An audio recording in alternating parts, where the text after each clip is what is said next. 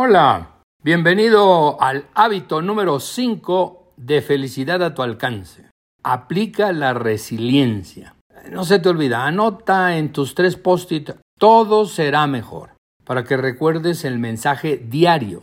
La resiliencia es la virtud de enfrentar la adversidad y salir fortalecido de ella. Se puede aprender a ser resiliente.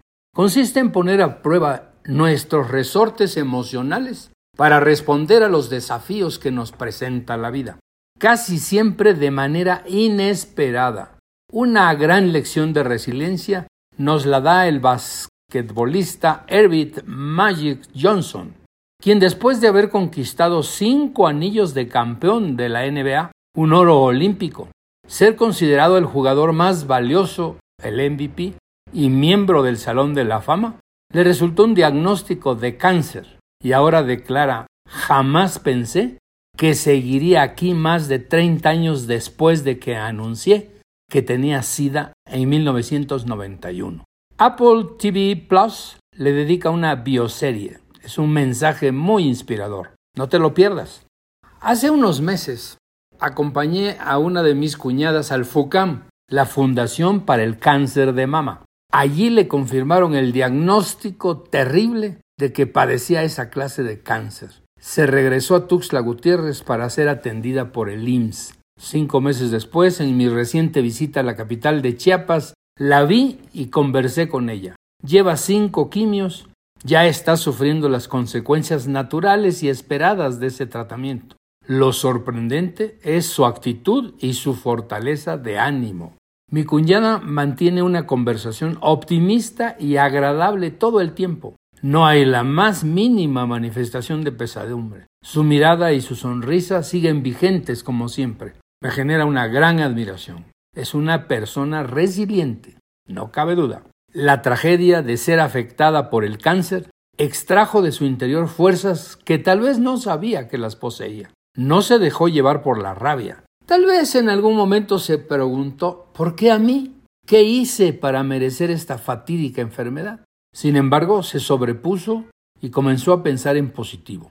Le sirvió de trampolín para impulsar su carácter hacia nuevas dimensiones de fortaleza y amor por la vida, por el amor a sus dos hijas, a sus padres y a su marido. Estar rodeada de afecto es el dique protector de sus emociones. Te recomiendo este ejercicio.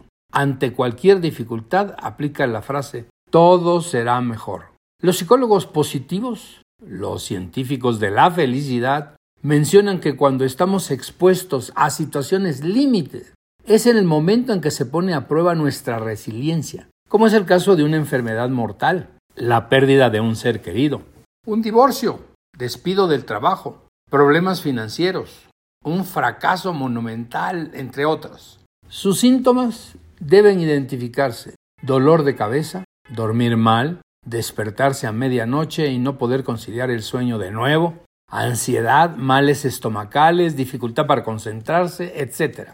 Nos ayudará a tener presente la bella frase de Albert Camus. En lo más profundo del invierno, finalmente aprendí que dentro de mí se encuentra un invencible verano. Un empresario se vio enfrentado a la quiebra de su negocio. Apeló a sus recursos emocionales más profundos para solicitar ayuda mordiendo su amor propio a niveles nunca imaginados por él. Su percepción sobre su valía personal se vio profundamente alterada.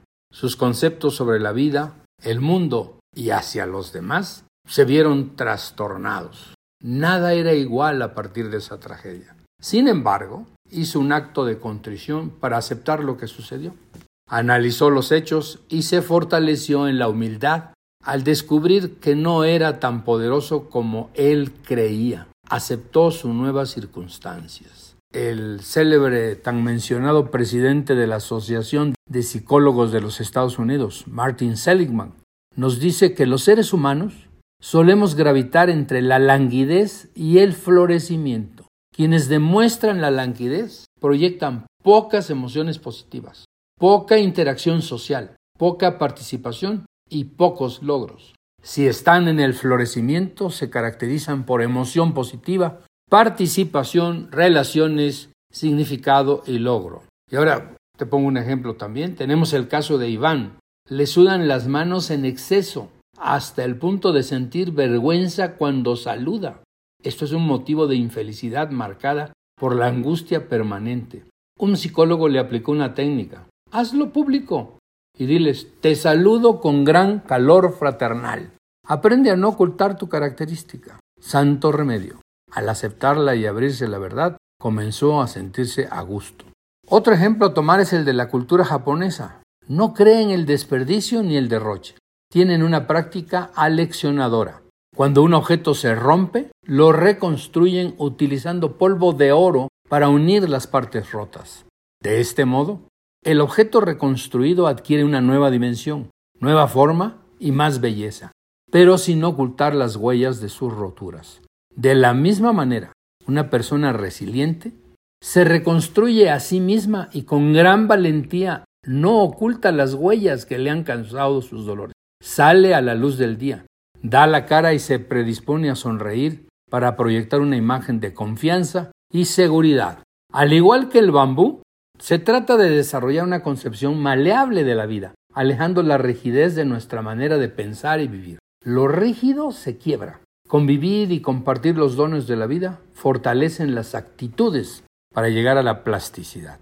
Otra de las consecuencias de las fuertes contrariedades de la vida es la tristeza profunda que solo las personas resilientes pueden manejar positivamente. Es preciso diferenciarla de la depresión, donde se cae en un pozo profundo de desolación y aislamiento. En estas circunstancias, el resiliente debe hacer gala de recursos emocionales más fuertes para salir adelante. Se recomienda acercarse a amigos con quienes compartir los sentimientos adversos, salir al aire puro, hacer ejercicio y dejar que el cuerpo haga lo que necesita. Si es llorar, pues a llorar. Es preciso acicalarse para proyectar ante el espejo una imagen que te inyecte ánimo y te haga sentir mejor. Lo importante es no abandonarse. Te recomiendo este ejercicio. Acicálate y luce bien ante el espejo. Hazlo varias veces al día. Hay personas que por su situación social nunca sufren alteraciones a su modo de vida. A esas personas les va peor cuando un evento sorpresivo se presenta. Han crecido sin crear defensas emocionales. Es como los niños sanos crecidos en hogares limpios e impecables. Cuando entran a la escuela y se relacionan con sus compañeros mugrosos y descuidados, con facilidad contraen enfermedades. De la misma manera, las personas necesitamos foguearnos en un yunque de hierro para adquirir resistencia y volvernos resilientes. Una receta para los momentos difíciles es la frase esto también pasará. Mantener una filosofía de vida donde nada es permanente ni eterno, solo temporal. Esto ayuda a manejar nuestros estados de ánimo para hacer de la resiliencia una herramienta de felicidad. Hasta el próximo miércoles. Te dejo una sabia frase de Isabel Allende. Todos tenemos una reserva de fuerza interior insospechada que surge cuando la vida nos pone a prueba. Suerte.